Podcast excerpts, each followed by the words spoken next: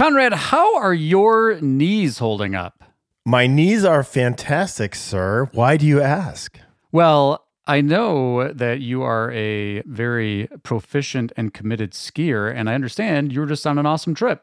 Yeah, I uh last year I took my eldest. This year I took my middle, and next year maybe I'll take the little guy. We went skiing up in the middle of nowhere in British Columbia. There's supposed to be 24 people at this place. It's about 200,000 acres in the British Columbian wilderness. And because the snow was allegedly so bad, everyone canceled but six of us. So we had the whole place to ourselves. It was it was over the top ridiculous. You've been on the other end. You've been cruising? Cruising. I actually had a my last two weeks were a whirlwind. I had tech show.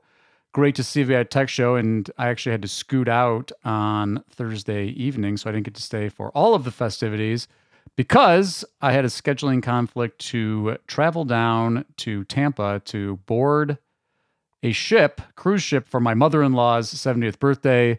About 35 family members all got together to celebrate my mother-in-law. It was a great time, great way to be together cruise is not really my first choice of a vacation, but I got to tell you, with kids, it was really great. Lots for the kids to do. And you're and you're being the awesome spouse, the trophy husband. Ha. This episode not sponsored by Claire. but in addition to our travelings, what else are we talking about today? All right, as usual, we're covering the news, a lot of Google, the Google Reddit deal. We're going to talk about Google and machine learning in the news. We are answering a listener question about the best cost per acquisition. And then finally, we're going to come back to our marketing dream team and talk about a player that we think is really important that has often gone overlooked. Lockwood, hit it. Welcome to Lunch Hour Legal Marketing, teaching you how to promote, market, and make fat stacks for your legal practice. Here on Legal Talk Network.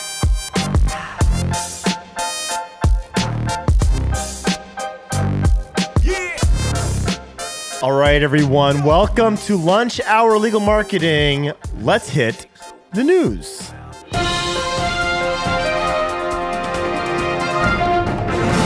All right, Gyi, there's a lot of talk about this Google and Reddit deal. Now, you and I talked a lot about Reddit last episode. And so it was interesting to see this hit the news. Tell me what's going on between Google and Reddit and the $60 million deal in AI. So it's funny. I'm looking at this uh, CBS News article.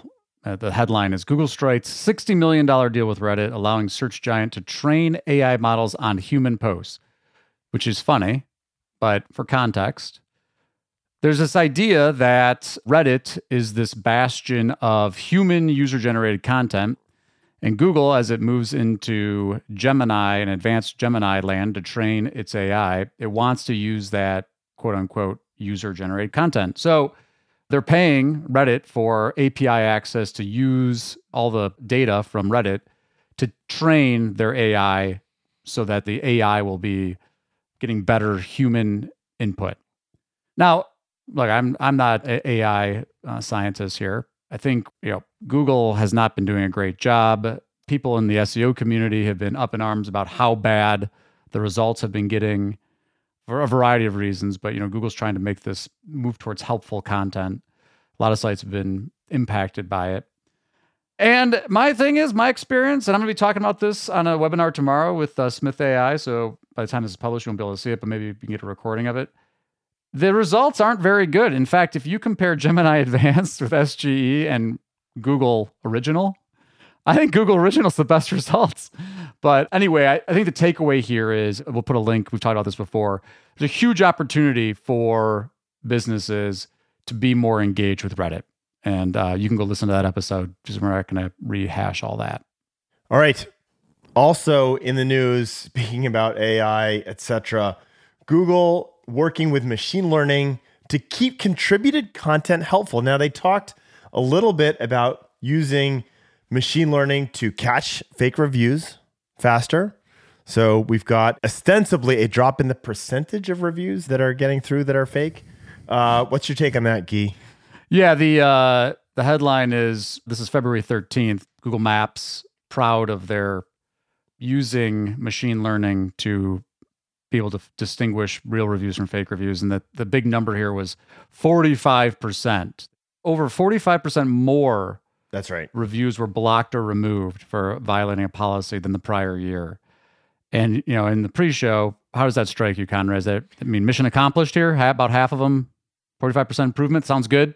Well, this is the problem in measuring things with percentages when the absolute number has gone up a lot more than 2x. 45%, you're actually further behind than you were 12 months ago. Um, That's my sense too. By the way. By the way, Google, you've done this to yourselves by making the reviews so unbelievably overweighted in their effectiveness, regardless of how genuine they are. So while you may be stopping 45%, you now have 500% more to weed through, and you are going backwards instead of forwards on this. Yeah, we should probably have Curtis Boyd on from Transparency Company at some point to discuss this. If you're not familiar with Curtis and his work, go check out Transparency Company and what he's trying to do. But it is it is a absolute disaster out there to the point that I think it's only a matter of time until someone gets made an example of. But we'll see. And finally, you were on Trial Lawyer Nation. What was that about? I was. I was very grateful to be invited as a guest on Michael Cowen's great Trial Lawyer Nation. If you if you're a trial lawyer uh, and you want to hear some really great conversations, both from other trial lawyers and other people in the uh, the intersection of trial lawyering and all the tech and other stuff that goes on, highly recommend it. And we'll put a link in the show notes for that too for people to check out that conversation. But really enjoyed my time and it's a great podcast to check out. All right. After the break, we're going to answer the question What is your best cost per acquisition? Now, loyal listeners, you'll remember that Gyi and I hit the conferences with recorder in hand, asking people to ask us questions. Now, we've kind of come to the end of some of the good questions, but we did leave with this final one that goes like this. Christian Burridge, Salt Lake City, Utah, personal injury lawyer, prominently MVAs. What is your best cost per acquisition on a MVA using social media? This was a very specific question, and our answers to this are going to be tailored to the specificity of the question. What is your best cost per acquisition on social media for an MVA? Gee, what's your answer? Um, 47. 47. That's out shekels. You know, I think you know, people hate this, right? You know what this conversation reminds me of, though? The ROI conversation. Oh, uh, it does not annoy me as much as the ROI conversation. Well, why doesn't it annoy you? Why does it annoy you at all? And what's an MVA, Conrad? motor vehicle accident. Fair question for those of you who do not live in our occasionally PI focused world. I think the R. I don't even go why ROI pisses me off so much. No, why does cost per acquisition still annoy you, even though if it's less than ROI? Oh, fair question. That was a leading question for me to then answer. That was beautiful. Well done. A great interviewer. Good Thank job. you. You're like a podcast host. I've Been doing this a minute. So, to walk through the door that Gyi just opened for me so beautifully, there are two elements to this. The first is the assumption that you're really looking for a low number on this. And I think that is a very, very simplistic perspective. And the reason for that is while you may actually get a really, really low number, the low number may be zero, right? You send out a tweet, someone saw it, they referred you a case, cost per acquisition is zero, minus the time it took you to type out 148 characters. Yeah, you got to take your hourly rate, multiply Yeah. it by the Oh, time yeah, that you yeah. spend. All that So kind of garbage. It's not zero. It's, It's, not, zero. zero, but it's two dollars and eighteen cents. And that rate? is your that is your best ROI. But if you if you think that you can survive or grow a law firm on a low cost per acquisition, you are sorely mistaken. The other question, and this is really specific to MVA, right? And I'm going to answer this with motor vehicle accidents specifically. Direct response in social it's a thing. By and large, when Gyi and I have been talking about social media, we've been talking about building both brand awareness and brand affinity, which makes measurement of an individual attribution for a specific matter impossible. It's not a thing, it's not a one touch thing. There are, however, direct response options in social. They tend to, I mean, I know what you think about the creative that does work for direct response for specifically, say, auto accidents in social Gyi, but it tends to be less of a focus, at least for my firm and my clients, than that brand awareness, brand affinity build. Yeah, I think it's just a different, it's a different play. And I think that you, you said a lot of good things in there that I, I think we probably should parse a little bit, especially if this is still kind of new for you, all this mumbo jumbo.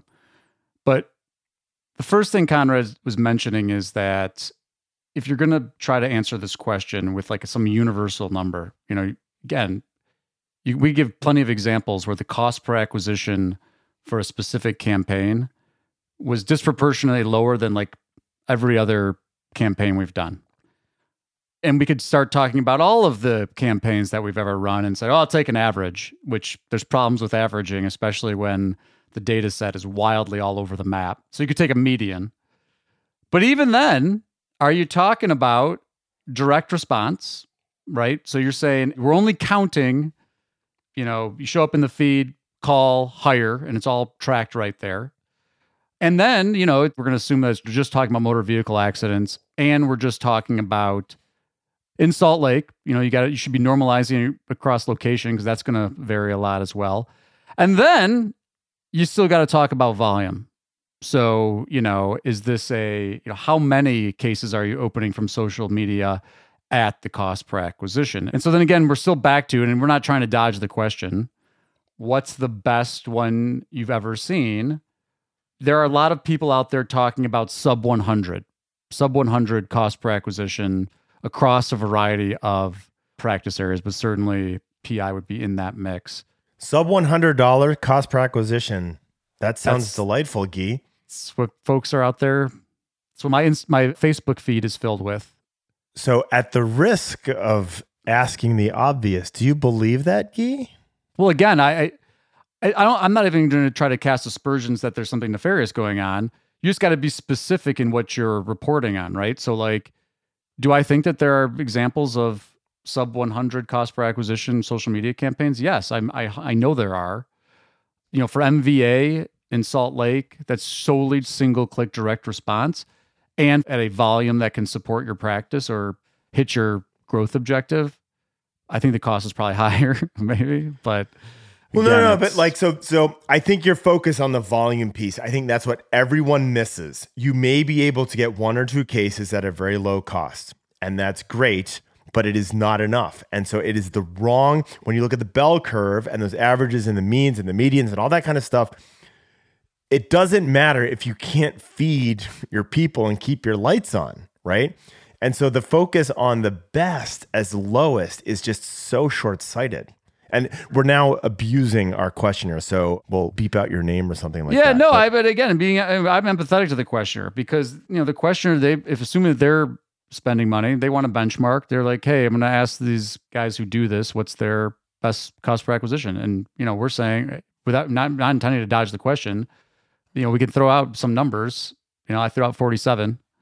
But the point is, is that contextually, it doesn't do anybody any good to go out and say, if you're not doing a $50 motor vehicle cost per acquisition, you should fire your agency or fire your marketing director, blah, blah, blah, because there's all sorts of variation. There's all sorts of variables in there.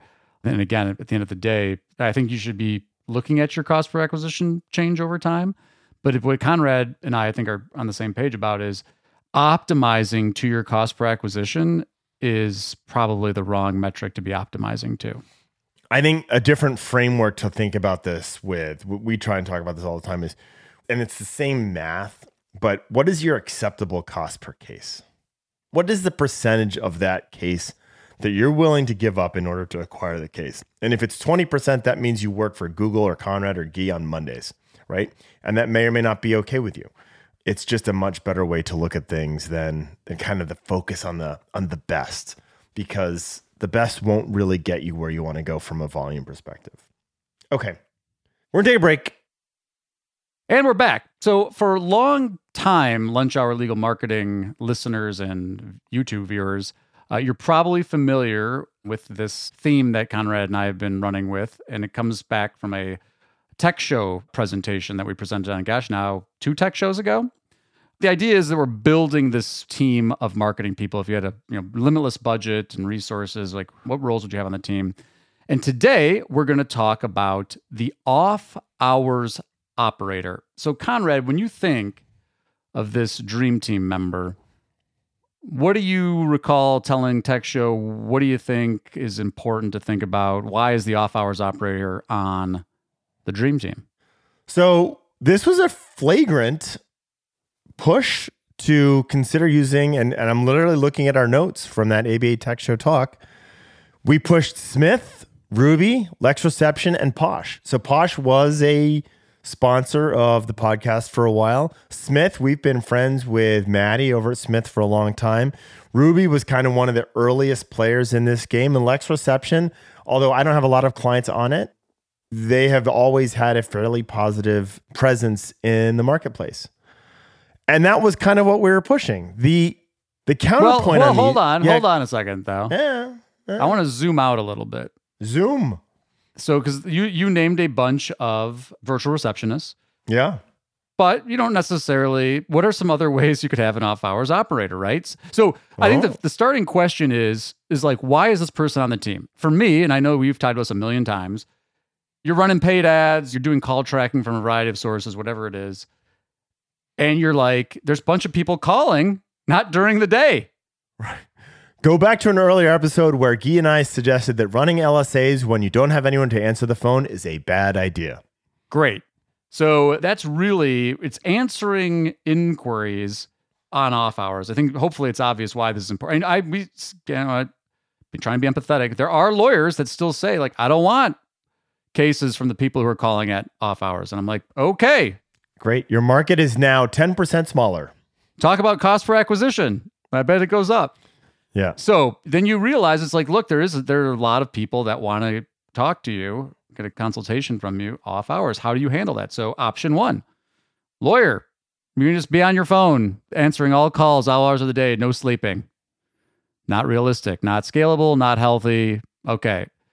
You could hire probably a couple people to cover 24 hours, right? Uh, I don't know how many people, at least maybe three or four, and that's pretty slim, especially if you're doing volume.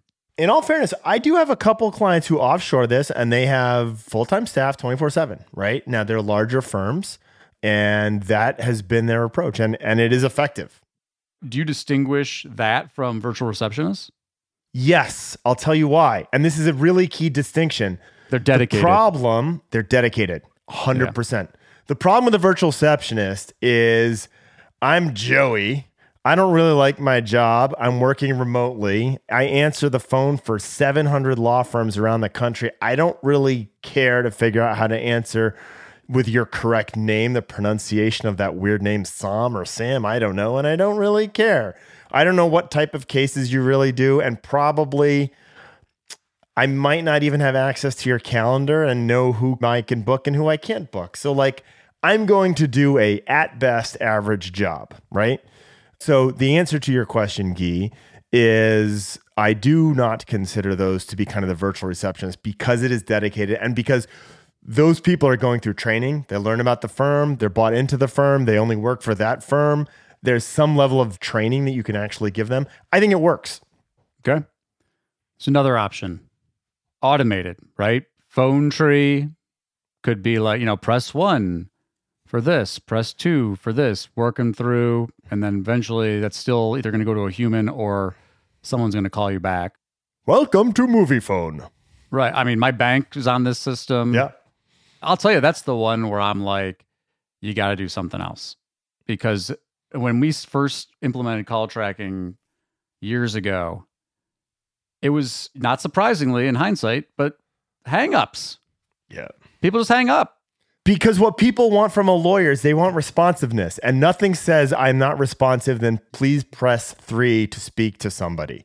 Right? Yeah, A- and and I think that also it's the uh, I mean, at least in my experience, it's you're screaming operator or connect me to somebody or zero the whole time, right? That was the other thing I, we noticed in, when we were looking at our CallRail data. It's like, why are people pushing the button? It's because they're trying to push zero to get to the operator. So again, you know, client experience stuff. Now, I'm I'm sympathetic because not everybody can hire the full time team. I know some firms we get a lot of pushback even trying to hire the virtual team. And so if cost is a major factor, you know, this is one of those areas where people think maybe I trim some costs. I, I don't love that place as a cost trimming area, but some firms will say this is the best we can do. What about a automated voice like AI type of thing? It's a bot. It's a voice chat bot. What do you think about that? Yeah. So this is where things have really moved dramatically over the 12 months since we put this out, right? There is the growing expectation and and you guys get this when you call in for customer support in lots of different places that can be handled through voice, right? And you can still scream operator operator talk to a person, right? But with AI, you can respond to that differently than please press three. You didn't press three, right? Like go back to the beginning and start all over again. That is really becoming something and a changing pattern of what we expect. And so that did not exist in our ABA Tech Show off hours operator conversation, but it is certainly on the table today. Yeah. And look, this is where it's going enterprise wise. I mean, many major companies are moving to this kind of model where is, you know, front line of defense is this voice bot, which, you know, just getting warmed up. So I folks, if you've had experience with these, you can hashtag LHLM or post on your social media how we're these things don't work very well. They're getting a lot better. And I think the other important thing here is is what is the purpose of the off hours operator? It's not to conduct a full intake at three o'clock in the morning. All right. But- So so yeah, Go let's go. This is this is actually really tricky. You're right. It isn't to conduct a full intake at three in the morning, unless maybe you do have that dedicated staff, which would be a better solution. Well, I'll tell you the ideal. The ideal with that would be is you've got front line of defense, either Okay. virtual receptionist or maybe you do. Here's my stack. This is the stack I would Go recommend. hit it. I would do chatbot starting, voice chatbot Okay. start.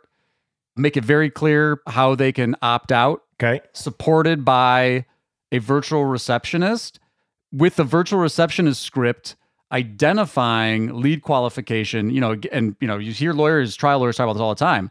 Someone calls you at three o'clock in the morning and says their family member was killed in a semi truck. That's not a we'll call you in the morning. It's just not. You're never gonna you're you're gonna have a really hard time winning those clients because they have a totally different expectation. And you know, and then you start doing the math game and you're like, well, that's one out of a million calls. But this is why it's much more about systems and processes and how the tech works within those systems and processes than the tech itself. Right now, a chatbot is not the end all be all for every intake experience. And frankly, neither is a virtual receptionist. Right. So there's two elements this. One is different people want to interact with your firm in different ways, right? And this is generational, it's situational. And so you need to understand that. What my standard answer to this, and this has been what, we'll call the standard third party virtual receptionist, Smith, Ruby, Lex, etc. Their job is not to take a message. And I think that has been an often mistaken perspective, right? Like, oh, it's okay. We're going to take a message and I'll get back to you tomorrow. Bullshit. You may as well just have a please leave a message for me, right? You're just leaving it with someone who happens to be a human who doesn't know how to say your name. What their job is, to me, is to schedule an appointment, to bring that person further down the funnel, the experience of engaging with your firm, right? The classic is like, okay, I see that um, Joe is available to talk to you at 10 o'clock tomorrow. Is are you available? Yes, that's great. Can I get your email? Yes, I've got your email. Now we're going to send you an automated email that shows that you've got an appointment with Joe tomorrow at 10. At 9:45 tomorrow morning, you get the reminder, blah, blah, blah. And Joe gets a reminder, it's on his calendar, and that all happens automatically through a virtual reception service that's kind of my ideal. The problem with that is the vetting on that can be sloppy. You can let people in who you don't really want to talk to. If you're a really picky firm and you've got someone at Smith who, you know, doesn't know the pickiness of your firm, it's going to be very hard for them to do a great job of, of vetting that client. You can lose some business that way or or waste a bunch of time that way. But ultimately focus on helping that consumer, that possible spender of money with you further down the path to spending that money. And I do think that with AI and integration with more technology, you can make that even easier and more seamless. That's where some magic starts to happen. Yeah, I agree. I and I the when I think of the off hours operator, the objective is to stop the search. Ha! Great. Get them to stop going to the next law firm. And so I think all the things you said are great. I think they're less likely to search if they have an appointment coming up. They're less likely to search if they feel like they made a connection with the intake person. And again, that's the stuff, you know, hard to scale. Yeah. Empathy is hard to scale. Yeah. Client service is hard to scale. But for me, uh, that's kind of my thing is, is like flip it on its head and say, there are all sorts of places to do automation and more efficiency and yada, yada, yada.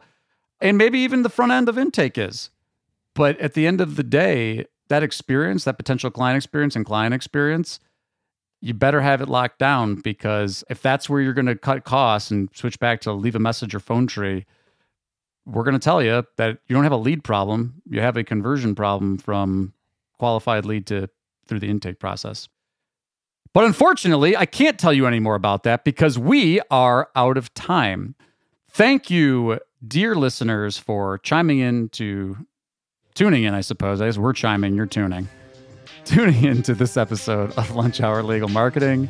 Please do provide us some feedback, leave a review, find us on YouTube, get involved in the conversation. Until next time, Gyi Conrad saying farewell.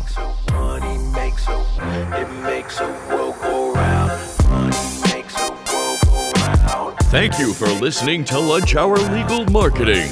If you'd like more information about what you heard today, please visit LegalTalkNetwork.com. Subscribe via Apple Podcasts and RSS. Follow Legal Talk Network on Twitter, Facebook, LinkedIn, and Instagram.